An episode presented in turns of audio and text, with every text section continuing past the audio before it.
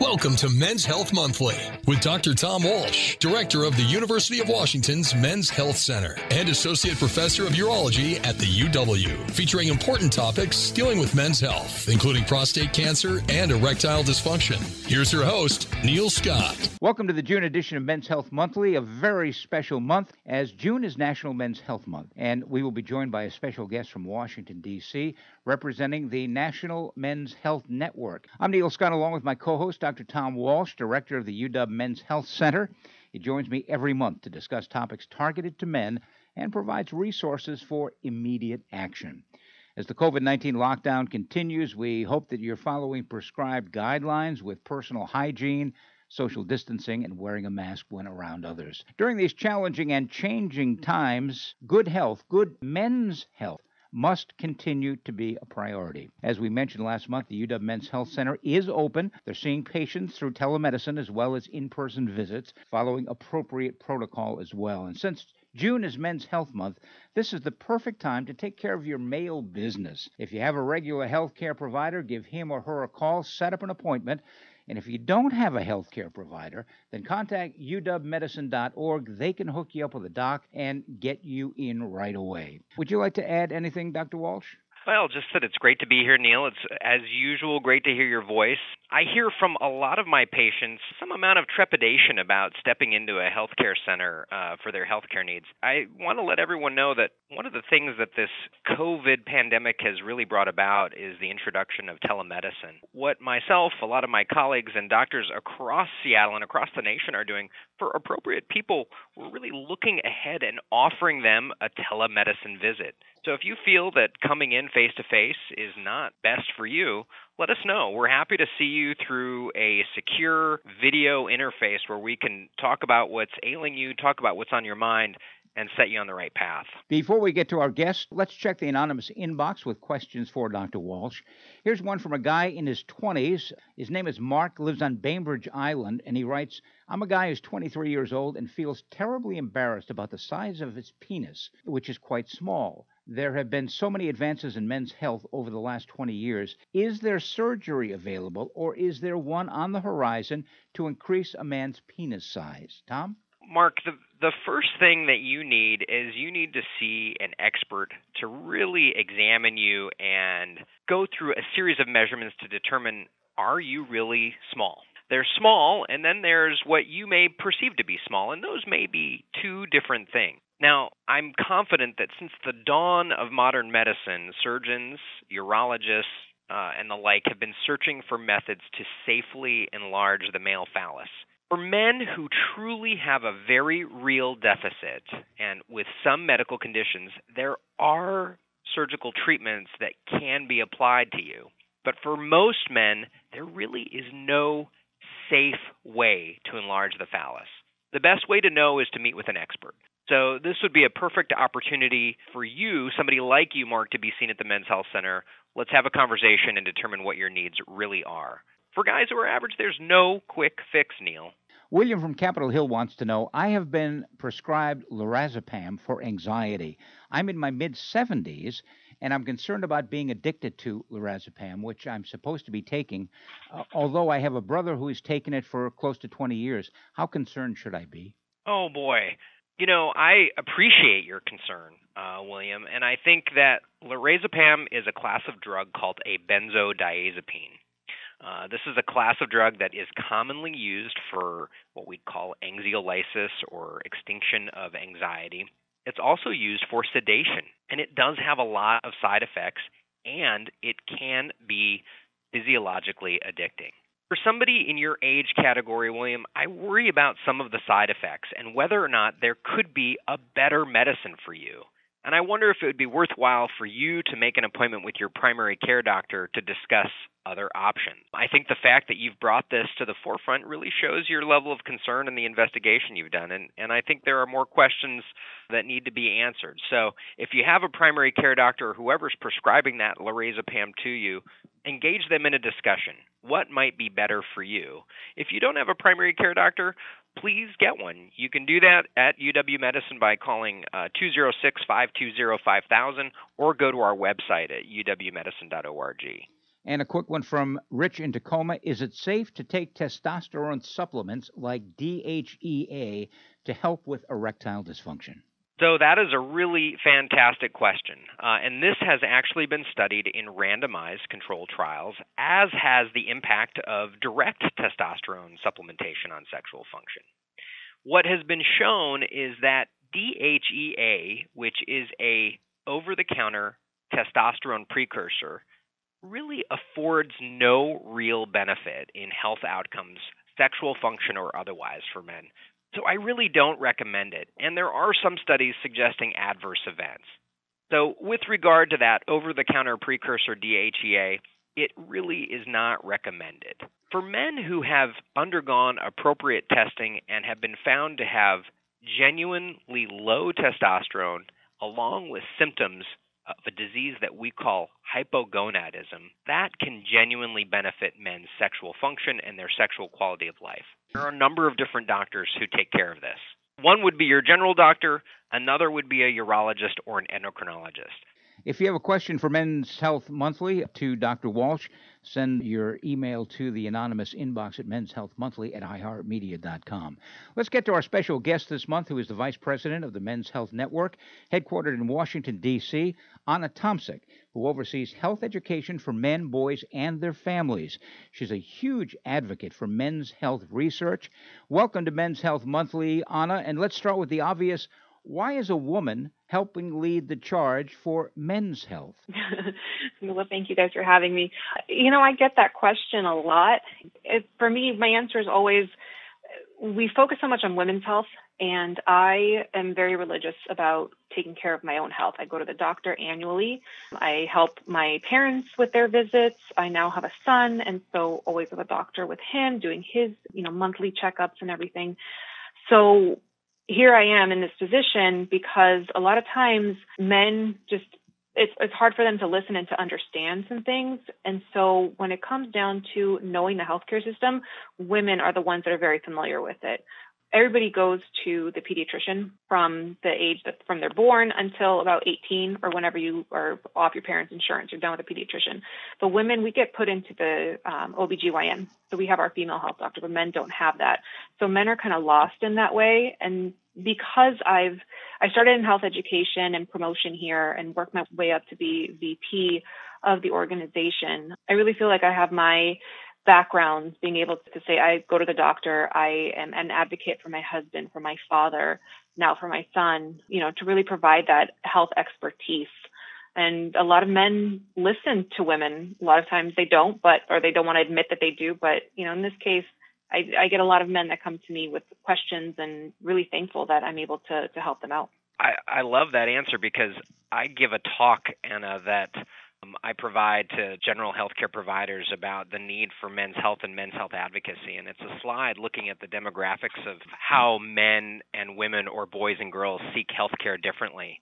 And if you look back, there's only really one time in a man's life where there's equivalency between men and women and that really is when they're when their mother's making the appointments yeah it's a very difficult thing to get through because you don't have that one male specific doctor we know that that young boys should be getting tested for testicular cancer. So testicular cancer occurs between ages of 15 and 35.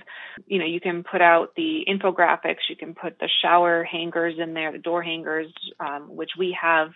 But if no one's pushing them to go, they're going if they're in the military, some kind of uniform services where they have to have those annual checkups to be able to serve, or when they have an STD and they just want to get checked, or if they have the flu and they just need to go. But other than that, they're not really going because there's no real testing. Women have to get their pap smears, women have to get breast exams, women get pregnant. And so there's that regular interaction that women have with a physician that men just don't. And it's hard to get guys to go and do it when they think that they're healthy. Ana Tomsic is Vice President of the Men's Health Network. She is joining us on this month's edition of Men's Health Monthly. Talk about the challenges inherent in getting young men to really take control of their health, especially when they feel invincible. Growing up, boys are taught from a very young age man up, be a man. When dad goes on a work trip, then he's told, hey, you're the man of the house. You have to take care of your mom your sister, whoever's in the family. So that puts a lot of pressure on them. When they're in junior high and high school and they're playing sports, if you get injured, the coach doesn't say, "Oh, it's okay, go take a rest." No, he'll say, "Run in, run around an extra lap and you know run it off." So men are predisposed to that messaging where unless you're dying, you don't really need to cry about it, and it's the kind of the machismo way of thinking about it that I feel healthy and I look healthy, therefore I must be healthy. So we're always trying to get young guys, especially, to understand that it's important to know what your health status is. Go and get your physical done. Make sure you're checking in with your doctor. Cancer in general knows no age most young men are, or they are susceptible to testicular cancer. But there's other things that can happen as well. But these guys go out there, and unless they have an STD, they're not going to the school health clinics. They're just out and and doing their own thing. If they've got a broken bone, that's the only time they're out. They're not on the field or they're not on the court playing because they physically can't. But they try to run through that pain. They try to push through that pain, and it lasts long term because all of a sudden they turn 40 or 50, and now the doctor's like, "Hey, colonoscopy. Hey, prostate exam." And then they're like, well, what do we do? Who do we go to? What what is this whole process of the doctor supposed to be? What is the Men's Health Network doing to change all of this, Ana? We're trying to do a lot of education. You know, in this day and age, we've done a lot in person, in person events, and we've done uh, social media. Because of COVID 19, everything has gone into social media and online awareness. On our website, we host a lot of patient education materials. We have things for young men, teenagers, college age students around healthy eating, healthy living, STDs, you know, proper sexual health. And then it goes into the other age groups and really trying to get them where they are. And when we're doing events in person, we're doing community events. We're working with fraternities. We're working with churches, trying to reach men where they are. That's part of our motto and our mission is reaching men where they live, work, play, and pray.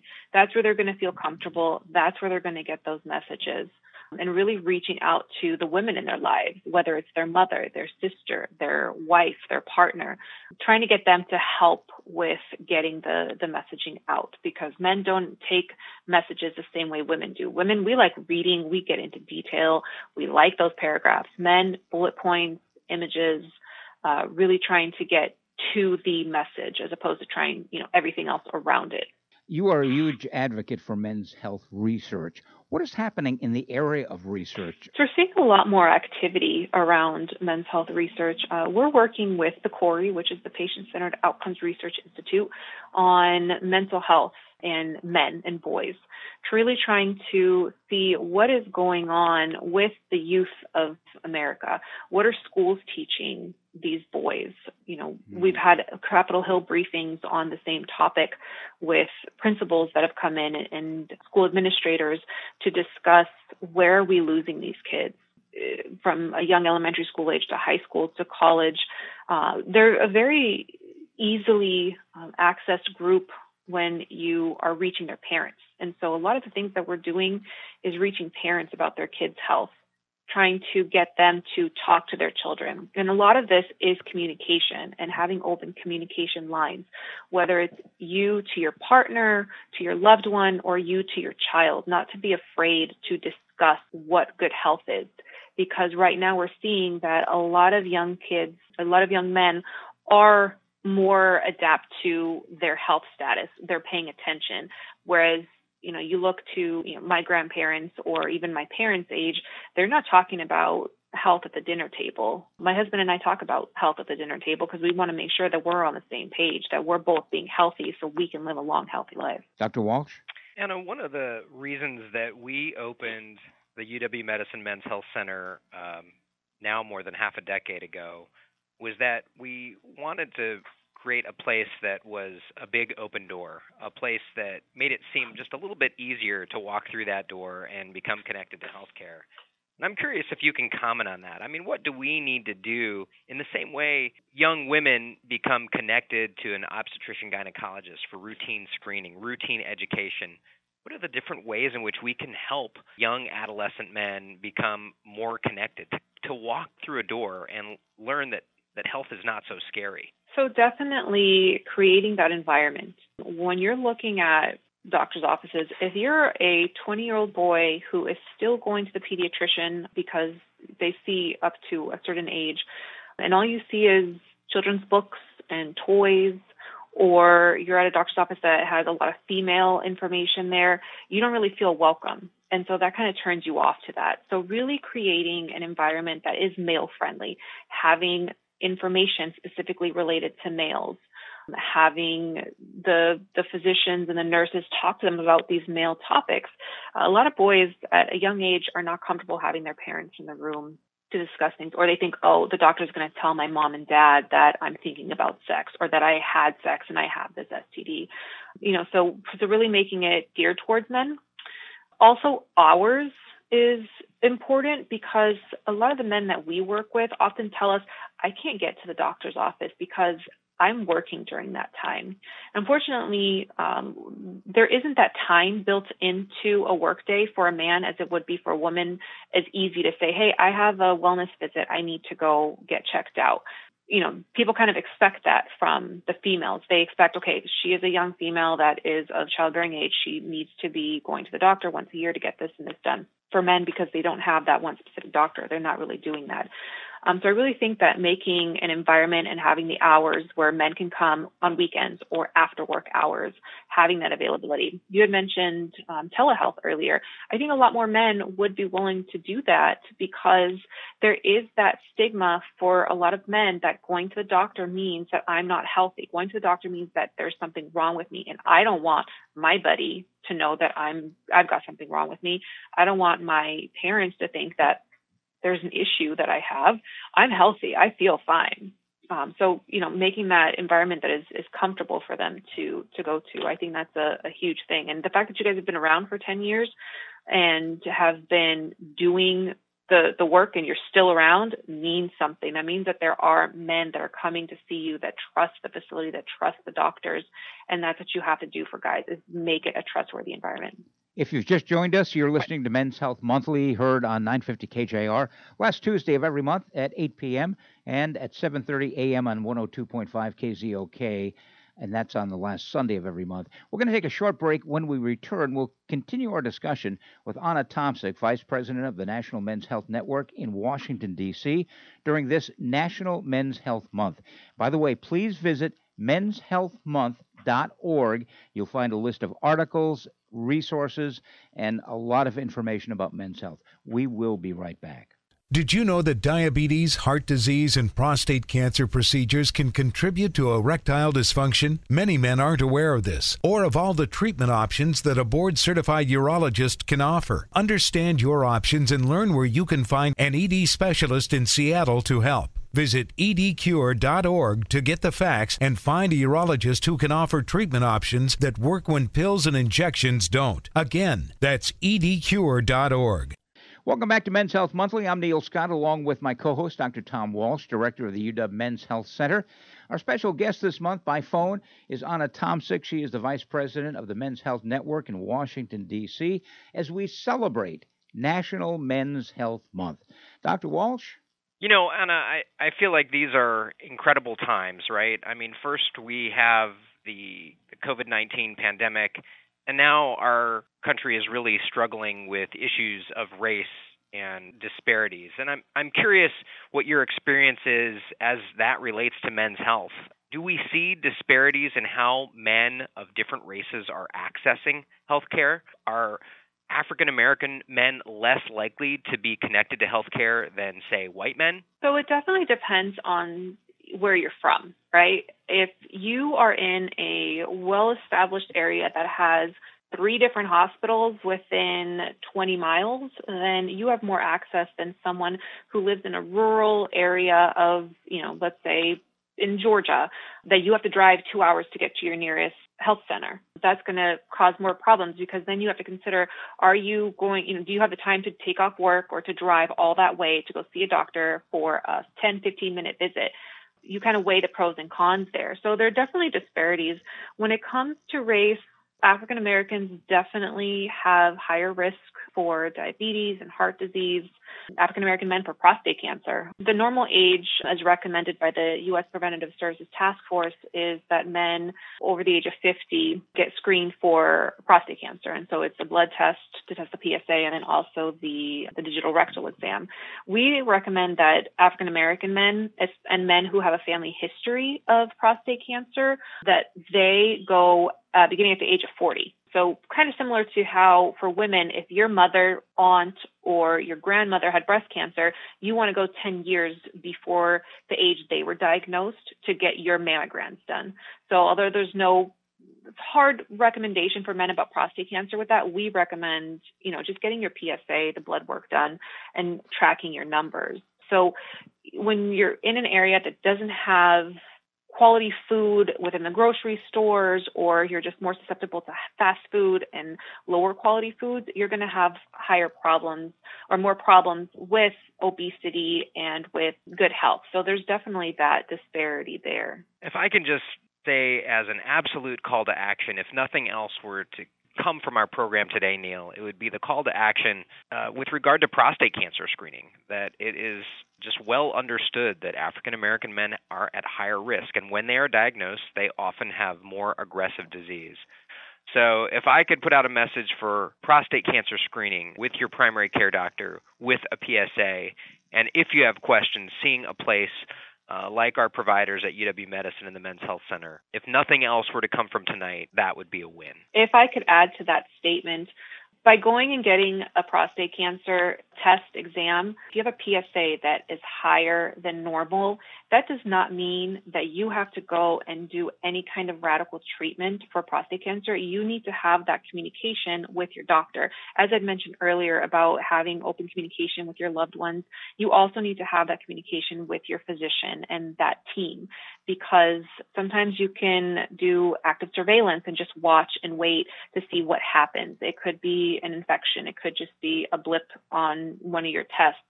But definitely have that conversation because being diagnosed with prostate cancer is not a death sentence. And a lot of men that we work with automatically think, oh my gosh, I have prostate cancer, and that is the end for me. And it's definitely not. Ana, thank you. Because what I like to say to all men out there, don't be afraid of seeing us because the vast majority of what we do in an office like ours, or any doctor's office, or any healthcare provider's office, is teach. Uh, we really just teach. We gain information and we teach. So d- don't be afraid of learning more about your health. Ana, one of the things you said earlier was that the uh, Men's Health Network likes to meet men where they are, where they work, where they play, and where they pray. Is there a role for organized religion in teaching men about men's health care? A lot of the faith based institutions relate good health and good spiritual health. So they'll talk about, you know, how in order to keep your spiritual health uh, healthy, you need to have good physical health.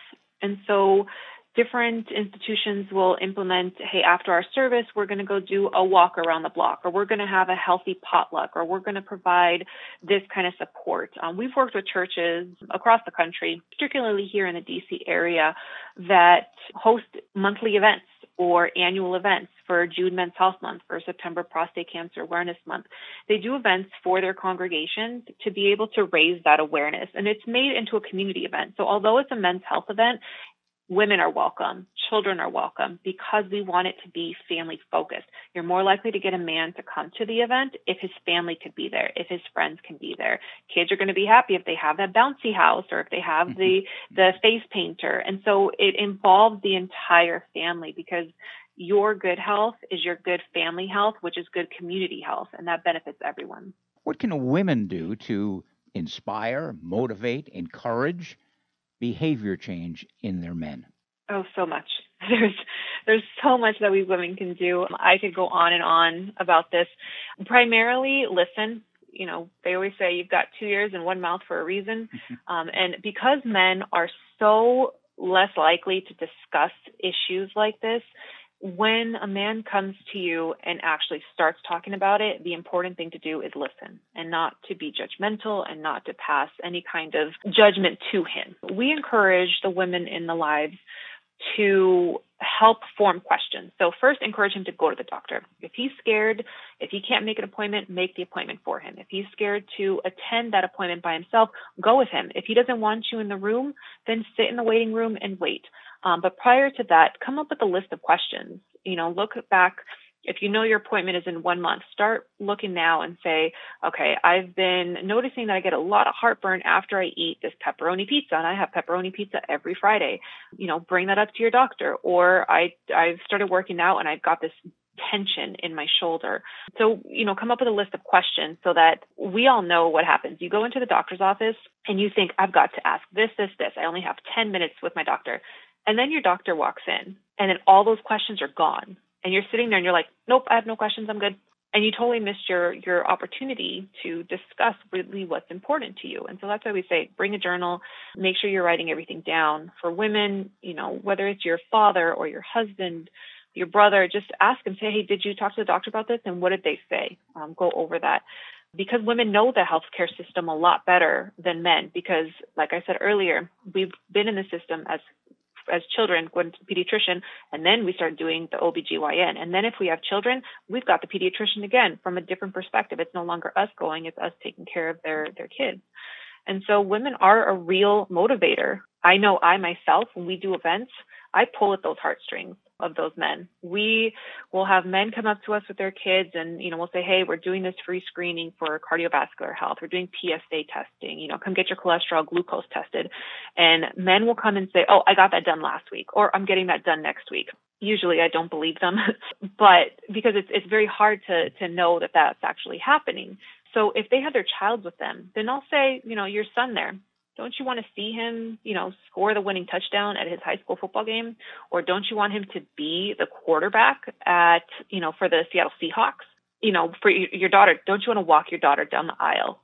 Do you don't you want to be there? If all you need to do is take this little test, you know, it's a simple blood test.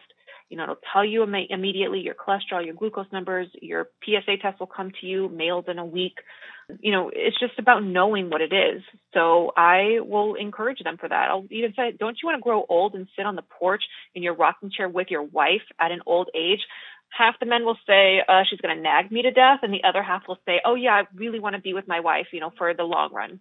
It's always funny, you know, when you, when you talk to these men and you really show them that it's not just about them. You have to make it about someone else for them to really take it personally. Ana, how do we advocate for men in the workplace? We talk a lot about finding the time for health, actually making time to, to take a break from work to get to a doctor's appointment or to sit in on a telemedicine visit what should we be doing, whether it's you in the Men's Health Network or we as leaders in men's health in the clinical practice? So, we at Men's Health Network try to encourage employers to make that time for the employees to be able to go and either see someone at the health center or to encourage good health care practices.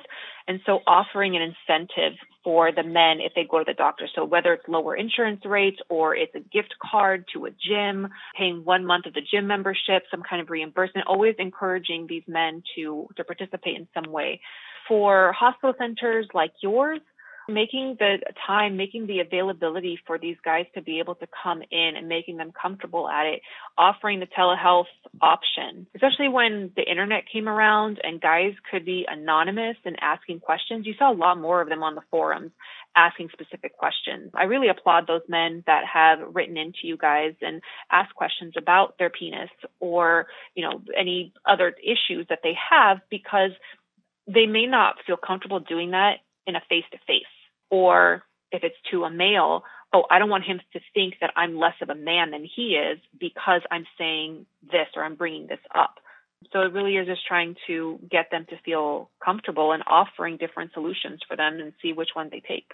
Ana, what resources can you offer to our listeners here in Seattle? Obviously, everyone can visit the menshealthnetwork.org website. We do have our online resource center, which is linked from the website, that has a lot of information on various health conditions.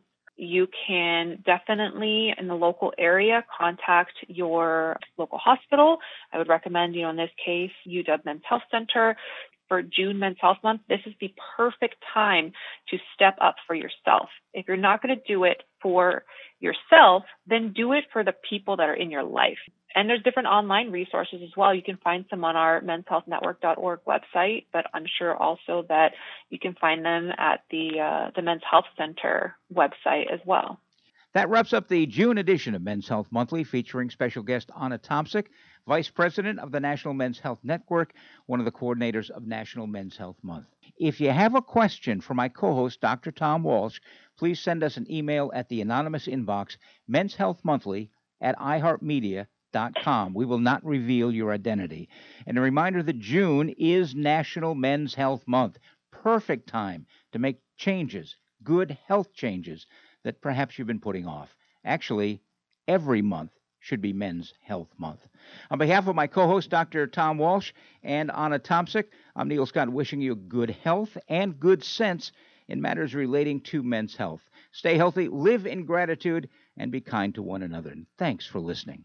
You've been listening to Men's Health Monthly with Dr. Tom Walsh, Associate Professor of Urology at the University of Washington and Director of the UW Men's Health Center, and your host, Neil Scott.